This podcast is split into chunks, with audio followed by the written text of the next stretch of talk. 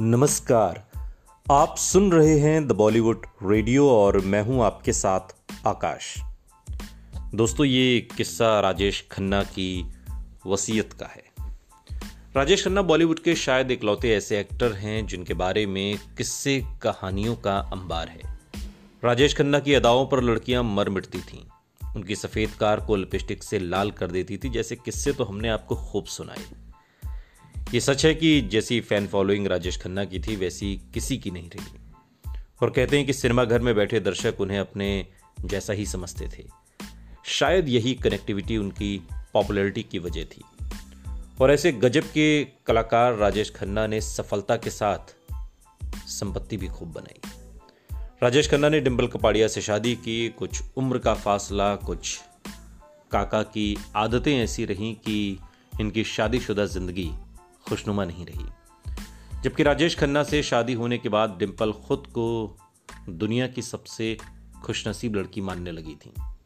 राजेश खन्ना और डिम्पल दो बेटियों, ट्विंकल खन्ना और रिंकी खन्ना के माता पिता बने, लेकिन वक्त के साथ साथ परिवार बिखरता गया। समय के साथ राजेश खन्ना का स्टार्डम फीका पड़ने लगा। अमिताभ बच्चन का जमाना आ गया।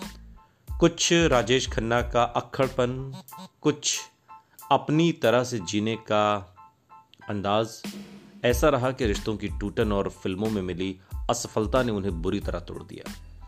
डिप्रेशन में रहने लगे। साल 2011 में राजेश खन्ना की तबीयत अचानक बिगड़ी तो बिस्तर पकड़ लिया। चेकअप हुआ तो कैंसर डिटेक्ट हुआ और बहुत इलाज भी चला। अंत समय करीब आता जा रहा था। कैंसर उन्हें खाता जा रहा था और कहते हैं कि अपने आखिरी पलों में राजेश खन्ना खामोश रहते थे। बस यही चाहते थे कि उनकी बेटियाँ आँखों के सामने रहें।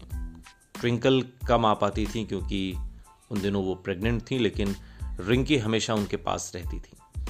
और ऐसे वक्त में डिम्पल कपाड़िया उनकी बड़ी तीमारदारी करती थी। राजेश खन्ना को अपने अंतिम समय का आभास हो गया था। ये जानते थे कि कभी भी दुनिया से विदाई हो सकती है, इसलिए अपनी वसीयत बनवाई। और यासिर उस्मान की किताब है, कुछ तो लोग कहेंगे, इस किताब के मुताबिक राजेश खन्ना ने डिम्पल की तरफ़ देखा और वसीयत के बारे में बताया। तो डिम्पल ने कहा कि मुझे कुछ नहीं चाहिए। जो देना है अपने बच्चों को दे दीजिए। राजेश खन्ना ने ऐसा ही किया। अपने पूरे होशो हवास में अपनी सारी जायदाद, अपनी दोनों बेटियों के नाम कर दी। और डिम्पल कपाड़िया को राजेश खन्ना ने अपनी जायदाद से कुछ भी नहीं दिया। कुछ भी। सुनते रहिए द बॉलीवुड रेडियो। सुनता है सारा इंडिया।